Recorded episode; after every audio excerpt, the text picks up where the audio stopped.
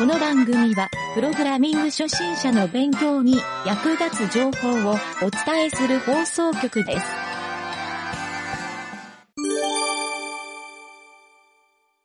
深掘り技術のコーナー。ここまでは単純に目的の URL をクローリングするっていう、まあそれだけの方法を解説してみたんですけど、おそらく一番大変なのは、クローリングをする URL をどうやって抽出するか、まあ、そのリストをどうやって作るかっていう、まあ、ここがですね、やっぱり Google がいけてる点じゃないかなと思うんですよ。で Google の検索エンジンのように、世の中のインターネットで公開されてるページを全て取得するっていう、はい、こういうですね、莫大なデータベースを使うっていう、まあ、こういうインターネット検索もあれば、単純に自分のウェブサイト内、まあ、ページ内、ページがたくさんあるウェブサイトを運用している場合に、ページ内検索っていう、まあ、これのためにクローリングをするっていう場合もあるんですね。はい、このページ内検索は比較的、えーと、いろんな企業側とか、そういうところでニーズは高いんですけど、まあ、そうですね、例えば、Amazon の EC サイトで物を買うときに、Google よりも Amazon の検索をする人多いと思うんですよ。はい、これはですね、Amazon のサイト内検索で、えー、Amazon もですね、内部でクローリングをいろいろやってるんじゃないかなというふうに想像できますね。はい。もちろん、あの、Amazon の外部もクローリングしているっていう、まあそういった技術もいろいろ見受けられるんですけど、まあとにかくですね、このクローリングっていう技術を使うと、そういう検索ができると。はい、ここにつなげられるわけなので、はいえーまあ、そういうですね、えー、クローリングを突き詰めていくっていう上では、この URL をどう作るかっていう、ここが一つポイントになってくる感じなんですね。もちろんあのさっき言った自社サイトみたいなものは、えー、サイトの構成などが分かっていれば URL をそのサイトのリストを作って、えー、それをクローリングすればいいだけなんですけどまあ、これをですね、不特定多数を検索するっていう、まあ、ここがちょっと今回のポイントでもあるので、これをちょっと説明してみたいなと思います。はい。で、ここからはですね、ちょっと湯桁の推測の部分も大きいので、えー、ちょっとですね、その点、いろいろ解釈もあると思うので、まあ、いろんな解釈があって、ちょっと主張したい方はぜひ意見を、えー、番組までお便りでもらいたいんですけど、えー、まずですね、この湯桁の考え的に言うと、いくつかの経路、これをもとに URL のリストを作成していくっていう、この URL リストのデータベースっていうのを Google は作っていると考えています。はい、まず一番簡単なのは、まあ、インターネットの当初からやっていたのは、おそらく IP アドレスとドメインを紐付けるっていう。えー、それに対して、えー、その IP アドレスに対して、えー、ドメインが紐づくので、そのドメインからアクセスできる URL、これをですね、ひたすらクローリングしていたっていう。まあ、インターネットの初期の頃はこれの、えー、クローリングがメインだったんじゃないかなと思いますね。はい。でもですね、え、ー、と、サーバーの設定を知っている人はわかると思うんですけど、まあ、IP アドレスに対して、えー、サーバーが一つじゃないっていう場合もあるし、一つの IP アドレスに対して、えー、ドメインとか URL が一つじゃないっていう、まあ、URL は、えっ、ー、と、下の階層とか、え掘っていくと、あの、一つの IP アドレスで複数の URL は持てるんですけど、ドメインとかですね、えそういったのも一つの IP アドレスに対して複数のドメインを持てたりもするし、むしろサブドメインとか、そういうレベルのアドレスを持つことも可能になるので、まあ結構ここがですね、もう今カオスな状態になっているので、IP アドレスに対して取得をしていくみたいなことは多分、ほぼやってないんじゃないかなと思いますね。まあそこで考えられるのは、例えば、えっ、ー、と何かメインになる一つの URL、ここから繋がってる URL をどんどん数珠つなぎでデータベースを作っていくと。の URL リストを作っていくっていう、まあ、こういうパターンを考えられますね。はい。まあ、これでですね、Google もかなりリストを伸ばしていったんだと思うんですけど、まあ、ここでですね、多分一番そうだろうなっていう、えー可能性を考えられるのは、Google Analytics なんですね。はい、知らない方は、ちょっと、えー、と URL 検索してもらいたいんですけど、Google Analytics っていう Google が提供している、無料で、えー提供しているサービスがあるんですけど、これはですね、インターネットの、え公開しているサーバーとか、まあ、そういうサービスの状態、これをですね、ログとかですね、アクセス状況とかをロギングして、それを自分たちで管理できるっていう、まあ、かなり大企業でもほぼこの無料の状態で使ってる場合の方が多いので、えーそういう意味でご存知の方も多いと思うんですけど、まあこれがですね、なんで無料でやってるかっていうのは、おそらく Google がこの URL のデータリストを作るために無料で集めてると。もちろん他にもいろんなポイントがあるんですよ。はい。なんですけど、僕はですね、メインはここじゃないかなと考えています。まあ、なぜあんなに高機能なサービスなのに Google は無料で提供しているのかっていうのも、まあ、このですね Google の検索エンジンの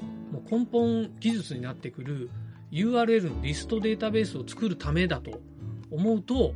無料で公開してもあまりある利益が得られると、まあ、そう考えると不思議ではないですよね。はい。まあ、とにかくこういうですね、Google のメリット、まあ、ここに気がつくと、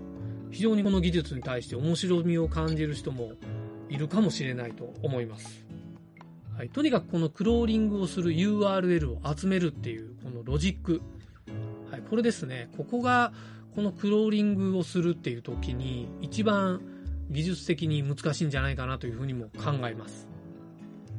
はい。それでですね、えー実際にこのクローリング、今回説明したものをですね、実際自分でコードを作ってみると、実はまだまだ問題が起こるんですね。はい。今回は言ったので、よし、技術分かったとか、まあ、仕様が分かった。自分で設計して作ろうと。えーこれでクローラーを作って、まあ、作ったものをクローラーって言うんですけど、えーそのクローラーを実行してみると、多分山のようにエラーが出ると思うんですよ。はい。ちょっと最後に、その、どんなエラーが出るのか、これはですね、僕の経験談から紹介して、えーこのクローリング技術の難しさを理解してもらおうかなと思うんですけど、まずですね、ページを読み込んで、えー最近ではですね、スクロールを、こう、カーソルで移動したり、スクロールをして、初めて表示されるっていう、まあそんなページ結構あったりしますよね。まあ、ツイッターなんかがそうだったりするんですけど、下に下にスクロールしていったら無限にスクロールができるというか、リストがどんどん現れてくる。はい、あれ無限スクロールっていうんですけど、ああいうページの場合は、おそらく、えー単発で取得したデータでは、もちろん情報が全部入ってるとは考えにくいですよね。はい。エラーは出ないんですけど、思った通りの情報が取得されるともちょっと思えない。はい。こういうケースも1個あります。あとですね、えっ、と、ログインしないとアクセスできないっていう、まあちょっとセキュアなページですね。はい。自分は実は、そのクローリングをする人はログイン情報を持ってて、見れる状態。ブラウザーでもキャッシュされてていつでも見れるんだけど、クローリングしてみると、サーバー側は、えーそのログイン情報を持っていないので、そのセッションを与えてあげる必要があるんですけど、このセッションを与えるっていうのがサイトごとにやり方が違うので、はい、そのやり方を、えーどういうふうにこの技術的に担保していくか。はい、これも、まあ、これ結構難しいところですね。サイトごとに違うので、そういうページが発生するたびに、その、サイトごとのルールを登録していくようなプログラムにしないといけないという感じですね。い、もちろんサイト側もですね、どんどん更新とかもされるんで、えーその技術自体も陳腐化していくと。そんなポイントもありますね。まあ、あとですね、ちょっとこれは、あのーあんまり、えーよろしくないというか、ページの作り方が良くないケースもあってですね、まあ、HTML をこう取得してみたけど、実は中に表示されてないけど、たくさん無駄な情報が書き込まれてるっていう、まあ、そんなページもですね、クローリングを自分で作って実行してみると、たくさん世の中にあるんですよ。はい。まあ、そういうですね、クローリング技術は、まあライブラリを使え、ライブラリを使ったら簡単に誰でもできるんですけど、えー、まあ、それでもその先に難しさがあるっていう、ここが分かってもらえると、今回のクローリングの、えー、技術の深掘り、はい、ここをですね、経験したのと同じ感じになると思いますんで、はい、そこを理解してもらえるといいかなと思います。はい、まあ、あくまでですね、ここは、あの、ゆげたが実際に自分で経験して、クローリングをやってみて、えー、まあ、その経験談を話したというところもあるんですけど、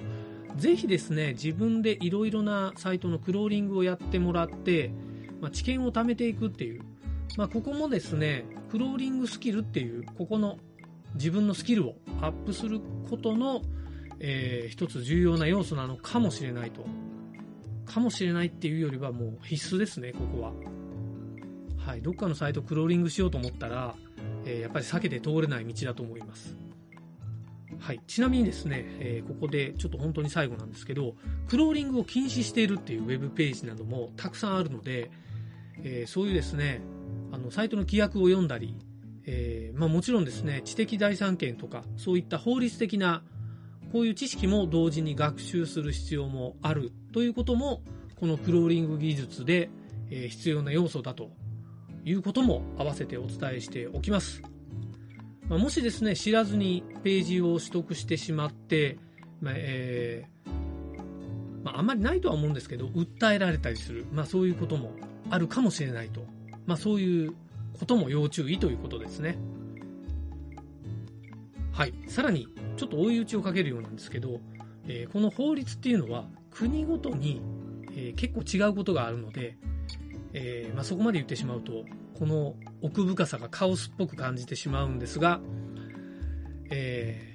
まあ、このクローリング技術、この検索っていうインターネットには実はあのかなり重要な技術でもあるので、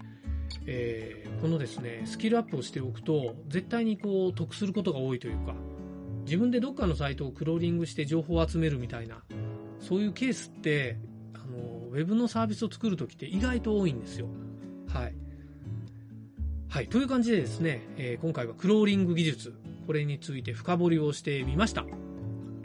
なんとなく難しさを分かってもらえたんじゃないかなと思ったんですが、まあ、次回はですね、えー、その次の技術ですね。クローリングをした後の技術なんですけど、インデックスっていうこの技術。はい、これもですね、えー、さらに深く掘っていきたいなと思いますので、えー、ぜひ聞いてください。お楽しみに。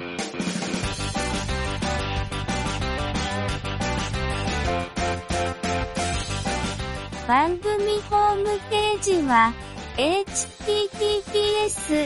コロンスラッシュスラッシュミントドットマークスラッシュ